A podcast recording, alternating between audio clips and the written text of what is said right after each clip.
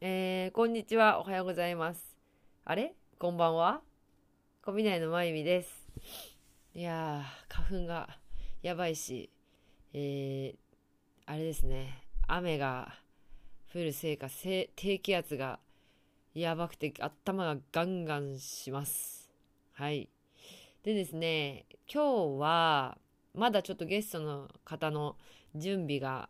できてないとのことで、またちょっと今日一人でやろうと思うんだけど、あのね、この前っていうか、まあ、一昨日インスタライブやって、コビナイのインスタライブでコーディネートを紹介して、で、その後にまだちょっと喋りたいなと思って、久しぶりに自分のアカウントでインスタライブやったんだよね。別に何を喋りたいとかじゃなかったんだけど、お酒飲んで、普通にみんなのコメント読んで、そのコメントに対してお話しして、みたいな、結構リラックスしてできたというか、結構よそ行きじゃない風にできた。やっぱりね、一人でこう喋ると、やっぱよそ行きになっちゃうね。ここっちね。うん。あ、こっちっていうのは、あのあれね、ポッドキャストね。うん。で、あの、インスタライブでさ、まあ、いろいろ、ま、ギャルの時だったり、まあ、バイトのことだったり、バイト何やってたとか、で、親が厳しかったとか、まあ、うちこうだったとかいう話をしてて、で、まあ、タトゥー入れた時怒られたとか、でも、なんでダメなのか理由言ってくんない？その、なんでダメなの？って聞いたら、ダメだからダメって言って理由を言ってくんないとか、そういうことってどうなの？みたいな感じの話もしてたわけさ。まあ親に対するね。まあでも、その親に対して一番感謝してるっていうのは、人と違っていいっていうことを教えてくれたことっていう話を、まあ、5分10分ぐらいしたのかな。そしたらね、次の日、まあ、ママから電話かかってきて、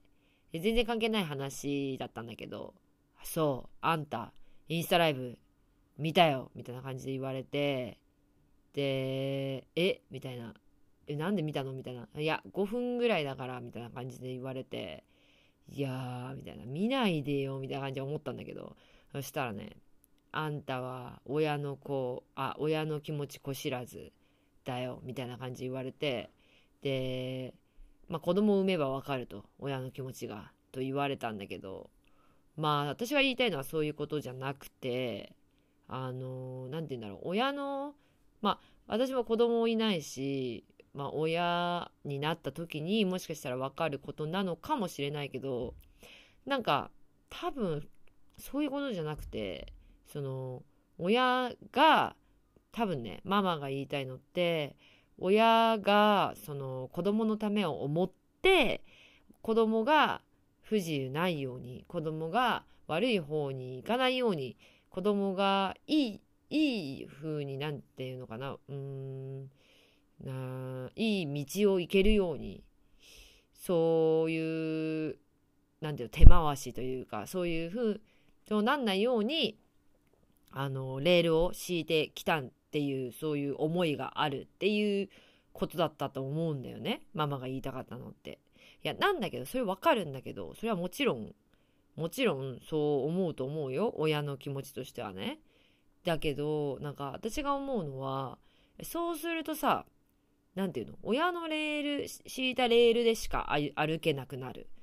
うん。で、自分で考えられなくなる。し、自分で痛い目見て失敗しない限り学ばない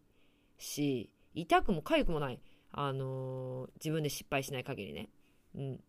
だから、なんかそれって逆にいいのかなみたいな。だから親がレール敷きすぎて、その親のその意向に沿いすぎると、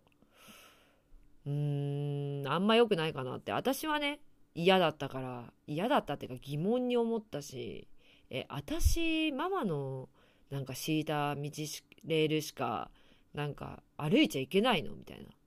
で、そこから外れたらダメなので、失敗しちゃいけないのとかさ、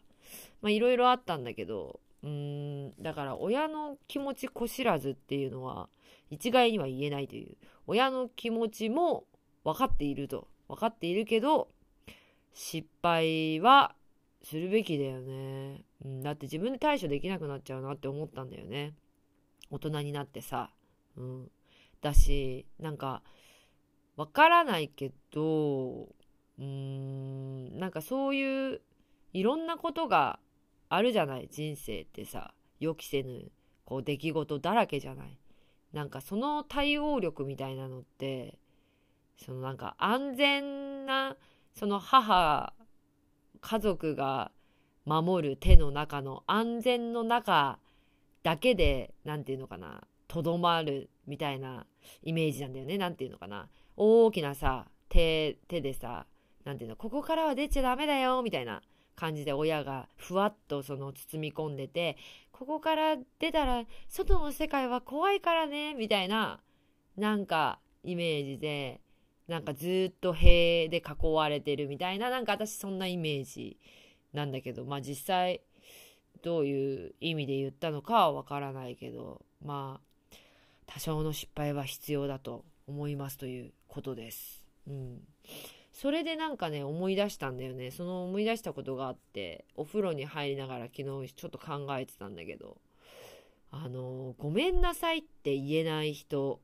いるんだよね。いるんだよね。でごめんなさいってさまあ何て言うの？言えるって。それはさみんなさ言えるよ。ごめんなさいってさ別に思ってても思ってなくても言える。言えるんだよね。なんだけどその気持ちがないなくてごめんなさいを言われるよりもごめんなさいって思う気持ちがあって言わない？でも次からその何て言うの？うん繰り返しそのやらないそのしなんていう失敗じゃなくて何て言うの？例えばじゃあ遅刻するとすんじゃん友達が。で「あごめん遅刻しちゃった」っ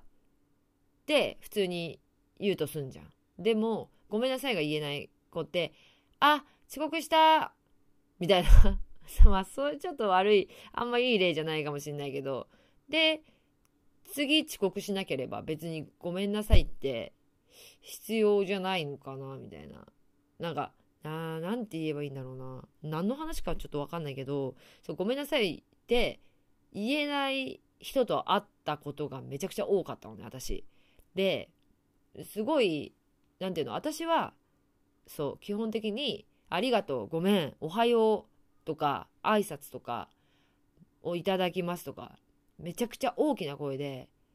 言うっていうのが当たり前だと思ってたのね。当たり前っていうか、それが人と人との対話というか挨拶だったり、そう、礼儀だったりするかなって私は思ってたんだけど、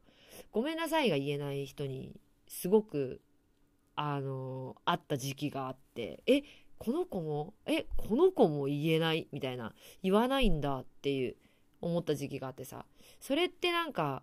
なんていうのその、失敗につながるかなって、その話につながるかなって思ったのね。要は、失敗しちゃいけないっていう、なんていうの見えない圧力によって、失敗したらかっこ悪いとか、失敗したらなんか私情けなく見えるとかふなんていうの謝ることがなんていうのかな負けたみたいな風に思ってるのかなとかなんかいろいろ考えたり憶測なんだけど考えたりしててどうなんだろうとか。でもなんか私も考えたんだよね。失敗？あ失敗じゃないや。ごめんなさいって言わなくても次から同じことをしなければまあ誠心誠意ねやややってくれたら、まあ、ごめんなさいっていらないのかなとか。いやでもごめんなさいっていうのは一応なんかなんていうのかな気持ち？その誠意として言った方がいいよなありがとうと一緒でとか思ったりいやでもなんか適当に「あごめんなさい」みたいな感じで全くこもってないごめんなさいを言いまくって次も同じことをやってまた「あごめんなさい」みたいな感じでも、マジでクソだなって思ったのね。だ要は何が一番いいのかわからないけど、でもなんかその、ごめんなさいって言えない人っていうのは、どういうことなんだろうって、やっぱ、全く分かんなかったから、そう、その時期はいろいろ考えたなと思って。でね、まあいろいろ質問してみたんだよ、その子に。いや、その質問っていうのは、ごめんなさいってなんで言えないのとかじゃなくて、あの、そうするとね、共通点があって、親に怒られたことがない。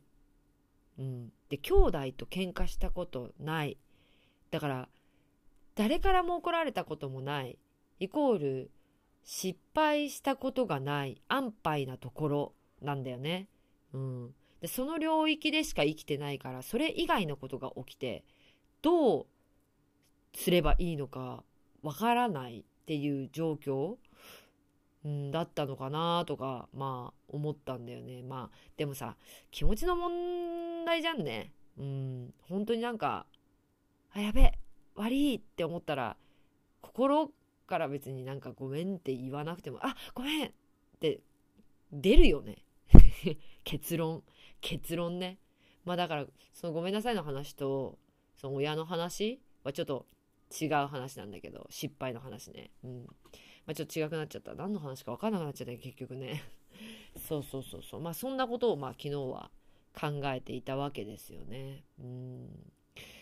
っていうね、なんかちょっと、いろいろちょっと考えちゃったなって。だから自分は、その、高校の時とか、あ、前に話したっけななんか、修学旅行で、韓国に行くことになって、で、その交換留学、交換留学じゃないや、えっ、ー、と、交流会みたいなのがあるから、髪の毛を黒に染めてこいって言われたのね。で、その時私は、えっ、ー、と、もともと自由な学校で、校則とか全くなくて、髪の毛の色も自由だったのね。で、私はヤマンバをやってて、エッグの読者モデルをやってたから、その読者モデルの企画で髪の毛を真っピンクにしてめちゃくちゃ可愛くしてもらうっていう企画があったのよ。で、その時期のその染めた、まあ、1週間後ぐらいに、まあ、修学旅行だということになって、いや、私これ企画でやってもらったし、めちゃくちゃ気に入ってるし、絶対このピンクを黒にすることなんてありえないっていうふうに思ってたわけよ。で、私は先生に聞いたのね。いつも校則ないのに、なぜ、あの、交流会のためにだけ黒くしなきゃいけないんですかって。そしたら、ダメだからだって言われたのね。理由がないのか、理由を説明できないのか、まあ、どっちかわかんなかったんだけど、まあ、とにかく黒じゃなきゃダメだと。黒じゃなきゃダメっていうことだったのね。だからね、私は、ま、ちょっと先生に、まあ、嘘をつくのは、ま、良くないけれども、でも、私はどうしてもピンクを保ちたかったんで、まあ、ウィッグをかぶってったんだよね。で、黒のウィッグをかぶってってさ、で、その先生はさ、おー、染めてきたかみたいな感じでめちゃくちゃ喜んでて、なぜかね。で、まあ、交流会が韓国でね、学校で行われて、無事ね、ウィッグもバレずに、まあ、そのまま終わったわけよ。その交流会がね。で、最終日ですと。修学旅行の。で、その、お風呂に上がった後ね、まあ、ウィッグをつけるわけにはいかんと。で、まあ、私も安易だったもんで、髪の毛を洗って、洗いっぱなしでね、ピンクの髪の毛で、隣の部屋で、あの、大富豪をやるっつって、隣の部屋に移動しようと思った時に、まさかのその先生が廊下に出て、ばったり会ったっていう。それでブチギレられたっていう話を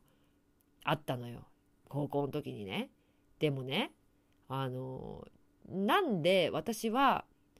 その交流会で黒髪じゃなきゃいけないということは守りましたよね。で、なぜその黒じゃなきゃいけないのかを説明してくれなかったじゃないかっていう話をね、そう韓国から帰った後に、まあ、うちに電話かかってきて親とその先生と私とで話し合い、話し合いというか電話口で、まあ、話し合いみたいな感じになったんだけど、まあ、どういう結末だったかわかんないけど、まあ、とにかく終終始切れていたっていう。でね、説明、説明、あれ？何の話だっけ？説明、そう、理由を言わない？大人は理由を言わない？って私はよく言うんだよね。なぜ、なぜダメなのか、なぜいいのかっていうさ、それがわからないと納得できないし、やっぱりそれは従えないよね。だって、納得いってないもん。うん。なんでダメなのか説明してよって。うん。思うんだよね。だから、なんか根本的に、うん、なんか、ルールだから、じゃあそのルールってなんでその存在するのとかさ、まあ、そういうことまでみんな考えてはいないっていうことだよね。だからなんか私は説明できる大人になりたいし、説明をしてなぜこうなのかっていうことを言える大人になりたいよねって思います。反面教師ですが。うん。ということでね、かなりね、ちょっと、もたもたと喋ってしまったような気がして、しかも、ちょっと堅苦しい内容になってしまったので、今日はここら辺にしときます。また更新します。チャオ